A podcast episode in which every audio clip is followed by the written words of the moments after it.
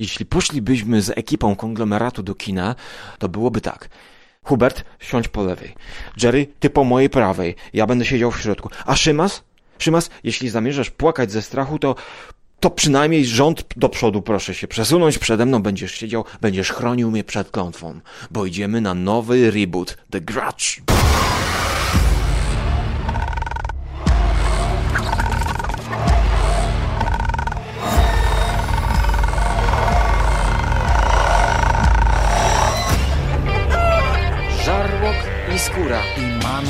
Jerry. Wokusia. Szymas. oraz nasi goście. Konglomerat Podcastowy. Wasze ulubione podcasty w jednym miejscu. Witam wszystkich ciepło i serdecznie i zaczynam recenzję filmu Klątwa, The Grudge, od pierwszego filmu reżysera, czyli Nicolasa Pesce, czy Pesse, Pesze. Jest to człowiek urodzony w Nowym Jorku, więc um, możliwe, że ma korzenie włoskie. Jego pierwszy film to Oczy Matki, rok 2016, który miałem obejrzeć. I właściwie nadrobiłem zaległości, gdyż dostałem e, kartę Unlimited e, do kina. I pomyślałem, że teraz będę mógł chodzić na te filmy, które niekoniecznie chciałbym zobaczyć w kinie i na które w kinie mm, wydawałbym pieniądze. No i bądźmy szczerzy, kolejna wersja filmu Takashi, Takashi Schizmu nie była w moim radarze, choć oczywiście oglądałem, oglądałem tak, pierwsze dwa krótkometrażowe filmiki, które są dostępne na YouTubie, gdzie pierwszy raz pojawia się ten duch, ta dziewczyna, czyli Yu On. A było to w 98 roku w filmie Katsumi and 44444444. Odpowiadał za to Takashi Shim Shimizu, przepraszam, Shimizu. No właśnie, Shimizu. No i mieliśmy cały wysyp. Najpierw dylogia, powiedzmy, telewizyjna, potem dylogia kinowa, następnie wersje amerykańskie. Dokładnie te remake'i amerykańskie to był rok 2004 i reżyserował też Takashi Shimizu ale już miał do dyspozycji aktorów amerykańskich. Tak więc ten człowiek wyreżyserował, niech dobrze policzę, znaczy to jest właściwie niesamowite, bo ja teraz się zorientowałem, że ten człowiek wyreżyserował wszystkie wersje klątwy, czyli dwa pierwsze krótkometrażowe filmy, e, następnie You on the Curse rok 2000 i dwójka The Curse też rok 2000, które wszedły, weszły na wideo, następnie kinowa japońska wersja jedynka i dwójka 2002-2003, następnie 2004 amerykański remake właśnie pod przewodnictwem samego Sama Raimi, 2006, druga część, też Takashi Shimizu. I teraz ten film, który mamy w kinach polskich, to jest pierwszy film z tej franczyzy wyreżyserowany przez kogoś innego. I jest to produkcja amerykańska, również producentem, między innymi, między innymi był tutaj sam Raimi, Eee, dlaczego i dlaczego mnie to zainteresowało? Bo Klątwa dla mnie była tym filmem już dogorywającego wtedy nurtu wszechobecnych japońskich duchów, e, który jeszcze mi się spodobał. Ja na bieżąco oglądałem wtedy wszystkie, wszystkie wersje, wszystkie filmy i, I teraz właściwie już z taką lekką niechęcią podchodziłem do tego powrotu, a właściwie do rebootu, bo tak trzeba powiedzieć. Z tym mamy tutaj do czynienia. I dlaczego zdecydowałem się to obejrzeć? A to dlatego, że przypadkiem sprawdzałem, co jest w kinie, patrzę, jest i rzuciły mi się właśnie nazwisko reżysera. Przecież ja niedawno, no żaluzję, niedawno Oglądałem film tego reżysera pod tytułem Piercing. Nawet gdzieś w poprzednich audycjach o tym wspominałem. Piercing z Miją Wasikowski i Christopherem Abbottem, opowiadający o specyficznym e, mordzie film ciekawie nakręcony, jednak nużący i przekombinowany scenariusz, znaczy przepakowany pomysłami scenariusz, jednak pod względem plastycznym bardzo interesująco i pod względem kinowym. Pamiętam zakończenie nawiązujące do Giallo, e, muzyka wyjęta wręcz z filmu Dario Argento, jednocześnie Hitchcock no choć przecież sam Dario też do Hitchcocka nawiązywał. I zaciekawiła mnie forma, ale znudziła treść tego piercingu całego i nie chciałem się tutaj tatuować ani piercingować po, po tym seansie. Natomiast teraz zauważyłem, że jeszcze chciałem obejrzeć poprzedni jego film, czyli um, Oczy mojej matki z roku 2016. No i oczywiście w piątek wieczorem nadrobiłem e, ten film ku mojej równej rozpaczy co przy okazji filmu Piercing, który dostał czwóreczkę. Natomiast Oczy Matki dostały chyba trójeczkę z plusem albo czwóreczkę z minusem. Tak, czwóreczkę chyba dostały. I z tego powodu, że znowu podobna sytuacja a jeszcze bardziej przez to wyrazista, dlatego że Oczy mojej matki to film czarno-biały. Tak samo, e, świetny w swojej formie, e, świetny pod kątem wizualiów, pod kątem e, pracy kamery, ciekawych ujęć, operatorskim, oświetlenia i narracji kamery. Kamera jest konsekwentna w tych filmach tego reżysera. No jednak znowu, pomysł absurdalny dla mnie. Pomysł bez żadnego pomysłu. Jest to właściwie pomysł na pokazanie kobiety, która jest wychowanką matki, która zajmowała się sekcją zwłok i ona morduje całą rodzinę z powodu traumy spowodowanej napaścią jakiegoś szaleńca.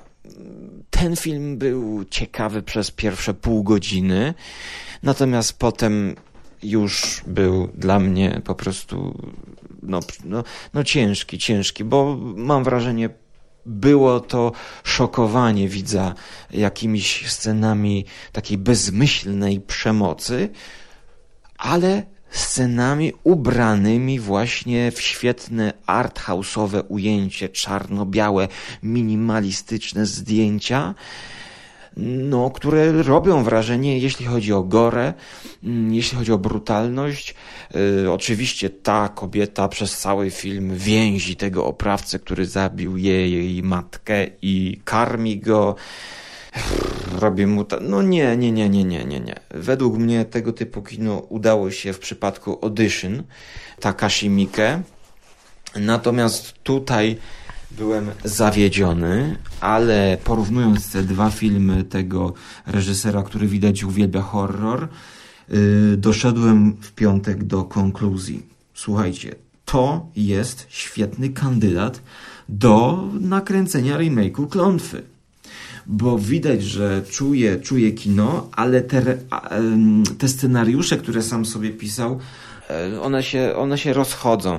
Widać, że nie potrafi się facet powstrzymać, e, żeby pokazywać i eksploatować jakieś takie dziwaczne, nie wiem, makabryczne elementy życia codziennego, które to życie jest ukryte gdzieś tam. E, natomiast pomyślałem, że jeżeli właśnie będzie producent Sam Raimi, który będzie skupiony, znaczy, no mówię tam, na IMDB producentów jest, jest 10, więc Sam Raimi jest po to może, żeby na plakat poszedł, ale jednak to jest franczyza i tutaj to bardziej trzeba trzymać się w ryzach. I słuchajcie, no wczoraj w niedzielę byłem w kinie, poszedłem, to był, to był pierwszy film, jaki poszedłem na kartę moją Unlimited, to był Star Wars nowe, Hans, y, powrót Luka Solo Skywalkera, a pierwszy horror, no to zapisze się w historii podcastingu, to jest właśnie Klątwa. I to jest ciekawy przykład, ponieważ ja poszedłem w niedzielę na 22.30. W dodatku w niedzielę niehandlową, więc w wielkiej galerii, w której było to kino, em, wszystko było puste, pozamykane. Próbowałem wejść przez parking samochodowy, przez taki parking y, zabudowany, który jest w nieśmiertelnym. Wiecie, takie są belki charakterystyczne, takie słupy z nazwami regionu, miejsca, w którym parkujesz. Okazało się, że te drzwi w środku do holu są zamknięte. Więc jakby musiałem obchodzić i szukać jednak wejścia głównego. Podchodzę do tego głównego wejścia, nie mogę otworzyć żadnych czterech wielkich drzwi i widzę strażnika w pustym holu w środku, który przechodzi na drugą stronę galerii i sprawdza, czy są zamknięte. No, była godzina 22.40 chyba dwa, kiedy próbowałem się wbić i dostać na seans o 22.30, a znając multiplexy, no to 20 minut reklam jest niewyjęte. No i mówię, no kurczę, zebrałem się do kina i teraz co, z kwitkiem mnie odeślą? Przecież jestem VIP-em, posiadam kartę nielimitowanego wejścia do kina. No to stoję, czekam, macham strażnikowi, otwiera drzwi, po czasie, no musiał się ruszyć, przejść ten cały korytarz. Ja mówię, no wie pan, no bo tutaj do kina idę, no co, można jeszcze wejść? A on mi pokazuje zegarek, a która to godzina? A która to godzina? No ja mówię, no 20 minut reklam, no to, to chyba pan przedwcześnie zamknął mi tutaj.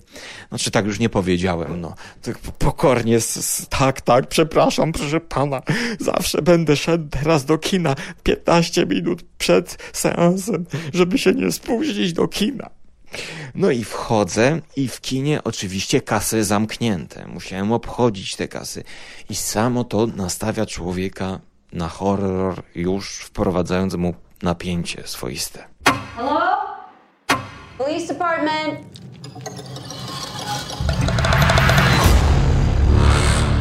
I think something followed me home. Mommy, what's going on? What's wrong? We need to leave right now. Ja wiem, że to są rzeczy w ogóle niezwiązane z kinem, ale jednak potem to ma wpływ, tym bardziej, że na sali kinowej była tylko jedna osoba. I nie, znaczy, siebie też liczę jako osobę, tak, czyli łącznie były dwie osoby. I jak wszedłem na, na salę, to tak jakby odetchnąłem z ulgą. Okej, okay, ktoś jeszcze jest. Jednak podczas seansu ta osoba wyszła po 40 minutach no i zrobiło się jeszcze gorzej. No, no, no, no już, już... Ja, ja tak pomyślałem, nie, nie, nie, wychodź, nie zostawiaj mnie tu samego.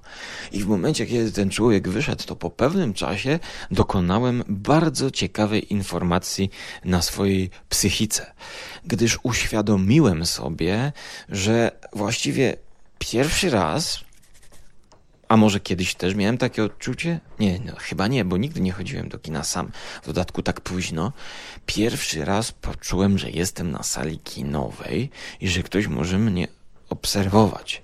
Nie mówię pod tym kątem, że ktoś może mnie obserwować wyimaginowany, tylko no, jakby ja jestem raczej w stronę introwertyka, oceniam swoją psychikę. No i powiedzmy, jak idę ulicą, no to jakby cały czas czuję oko przechodnia, cały czas czuję na sobie jakby spojrzenia i nawet jeżeli nikt nie patrzy, to jakby mam takie poczucie gdzieś. Jeżeli idę z kimś, no wtedy zupełnie, zupełnie jakby nie ma tego poczucia. I okazało się, że podobnie jest w kinie, słuchajcie. W dodatku na horrorze. Tutaj dzieje się akcja. Policjant szuka e, przyczyny tych dziwnych wypadków, a ja zastanawiam się i niepokoję, czy ktoś w ogóle tam w, ka w kabinie za projektorem jest, czy teraz na mnie patrzy, a może jak jeden facet wyszedł, to oni pomyślą, że oni wyszli razem i nie spojrzą, czy ja stoję, i zaraz wyłączą film i zamkną kino i się zatrzasnę tutaj. I naprawdę to powodowało napięcie. W dodatku, na koniec seansu, kiedy pojawiły się napisy końcowe, ale napisy nie na czarnym tle, lecz na e, wciąż przeciąganym ujęciu, statycznym ujęciu na fasadę domu, ja zobaczyłem na dole obsługę kina, czyli kobieta zwykle po seansie pojawia się, no i czeka, aż ludzie wyjdą, żeby e, nie zostali, nie przeszli na korytarz, czy tam, żeby nic nie zapomnieli. Ja już ją zobaczyłem, myślę sobie tak, no nie, niedziela, godzina 24, chyba 20, trzeba wychodzić. I tutaj znowu mój introwertyzm był już po całym seansie tego horroru, który no podziałał na mnie trochę. Był już tak przybustowany, że Szybko, szybko, nie można przeszkadzać, nie można się narzucać.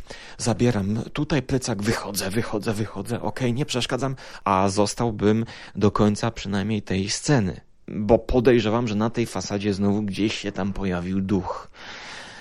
Podobne ujęcia Guchanekego w ukrytym. Okazało się, że chcę zadzwonić i powiedzieć, słuchaj, Szymas, nie było tak źle. Możesz iść na ten film, wytrzymasz psychicznie. Zapomniałem telefonu no to się wracam znowu do tego kina, a tam już jeszcze bardziej wszystko zamknięte, sprzątają. Wpuścili mnie na tę salę. Była to pechowa siódemka, jak się okazało. I obok zastawionego telefonu jeszcze był szalik nawet. Nawet nie wiedziałem, że, szalik zapom że szalika zapomniałem. Tak więc od teraz będę chodził na wcześniejsze seanse. Y, no i weźcie też pod uwagę, że może ja ten film będę oceniał pozytywnie z tego względu, że miałem go tak, tak jakby za darmo y, i normalnie do kina bym się na niego nie wybrał, ale uważam, że w kinie dobrze się sprawdza. Mm, a z jakiego powodu? No właśnie. Przejdźmy już do szczegółowej recenzji samego dzieła.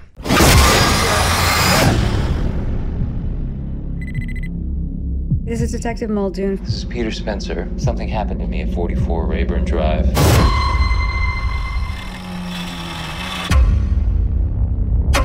Was murdered at that house. Why did you never go into that place? Something never felt right about it. Historia filmowa jest bardzo prosta i skomplikowana zarazem. W tej serii filmów, e, w tej franczyzie mamy zwykle do czynienia z duchem nawiedzającym jakieś mieszkanie. I tutaj bardzo mi się zawsze podobało e, skupienie się na architekturze budynków. E, tutaj te domki japońskie zawsze odgrywały rolę i tutaj też mamy powolną jazdę kamery pokazującą architekturę. Ta architektura wybrzmiewa. To są nowoczesne domki w Japonii, takie modernistyczne, a tutaj jakby wychodzimy z tej Japonii. Jedna z trzecioplanowych bohaterek wyjeżdża i zabiera ze sobą klątwę do Ameryki. I tam mamy już domki takie, no typowe domki jak na przedmieściach, choć bardziej idące a to w stronę jakiejś takiej chaty, gdzie mieszka detektyw, taki wiecie, już, już podstarzały, zmęczony życiem, e, a to bardziej modernistyczna chałupa, e, pani detektyw, e, czy bardziej gotycki domek, gdzie oczywiście będzie ogień, będzie duch i tak dalej. I to, że czujemy tutaj, że duchy są jakby w domu, podoba mi się i wybrzmiewia na dużym ekranie kinowym lepiej niż y, na małym telewizorze. Choć też trzeba przyznać, że zaliczyłbym te filmy do kategorii filmów domowych, czyli takich, które warto oglądać w domu. Jednakże, no, y, karta zobowiązuje y, i nie mam wyjścia, nie mam wyjścia. Reboot. Mm, mamy do czynienia w pełni z aktorami amerykańskimi, mało znanymi. Pozwala to spojrzeć świeżym okiem na tę historię. I przede wszystkim, co ja robiłem, to znaczy nie robiłem. Przygotowałem się mocno i twardo do tego seansu, właśnie nie oglądając po żadnych E, poprzednich filmów, nie odświeżając ich sobie. E, jedynie zobaczyłem te krótkometrażówki na YouTubie dostępne. No i trzeba powiedzieć, że to mi dobrze zrobiło, gdyż tutaj mamy zupełnie inne podejście. Podoba mi się to, że reżyser nie tworzy typowo amerykańskich jump scen, które są bezsensowne. Tutaj te jump sceny e, mają, mają czas, żeby się rozpędzić, żeby się pojawić, chociaż główną wadą tej, tej całej historii, która jest pretekstualna, no detektyw szuka źródła dziwnych wydarzeń. I te dziwne wydarzenia z przeszłości, z teraźniejszości jakoś się przeplatają wraz z różnymi bohaterami. No jest to film afabularny, prawie że bardzo pretekstowy, bardziej skupiający się na odczuciach, emocjach głównych bohaterów i zresztą tak było w oryginalnej e, klątwie. E, I, i, i tego ducha tutaj czuć. Dlatego nie będę, no, nie ma co opowiadać o historii.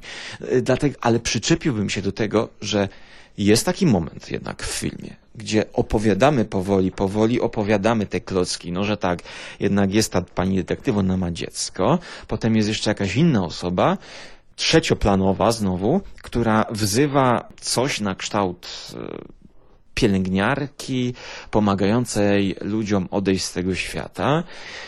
Bo to jest jakieś wydarzenie, my wiemy, że ktoś tam przyjeżdża, te pionki na szachownicy się rozstawiają i w pewnym momencie tego filmu czuć wyraźnie, nie wiem, 55 minuta dajmy na to, że Wszystkie pionki są już rozstawione i teraz przyszedł ten moment, że każda następna scena to będzie znowu robienie klimaksu. To jest, to jest znowu, to jest scena, właściwie sekwencja, nazwijmy to, sekwencja budująca napięcie do góry. Czyli to jest tak, jakbyśmy weszli na szczyt latarni, widzimy całą historię i wszystkie pionki na szachownicy pod, pod latarnią, ale okazuje się, że jeszcze mamy drabinę i musimy tam wyjść wyżej. I każdy ten szczebel drabiny to jest scena już, która nam chce uszczypać z ścisnąć. I to dla mnie było już męczące. Ten strach, który tam był tworzony, już, już mi zaczął doskwierać, już był wymuszony konwencją samego horroru. No, że tutaj już jesteśmy w takim miejscu, że nie mamy co opowiedzieć, to będziemy straszyć. I trochę brakowało mi tam właśnie oddechu. Albo jakiegoś może nawet komicznego e, up, upustu. Mm. I, to jest moja główna e, rzecz, do której bym się przyczepił, bo muzyka gra, efekty specjalne, no wiadomo, no, CGI gdzieś tam widać, jest w kilku momentach efekt takiego przyspieszenia. Wyskakuje duch i oni muszą to przyspieszyć, że on szybciej wyskakuje niż by mógł wyskoczyć. Jednak to aż, no nie, to nie doskwiera, to, to jest do przejścia.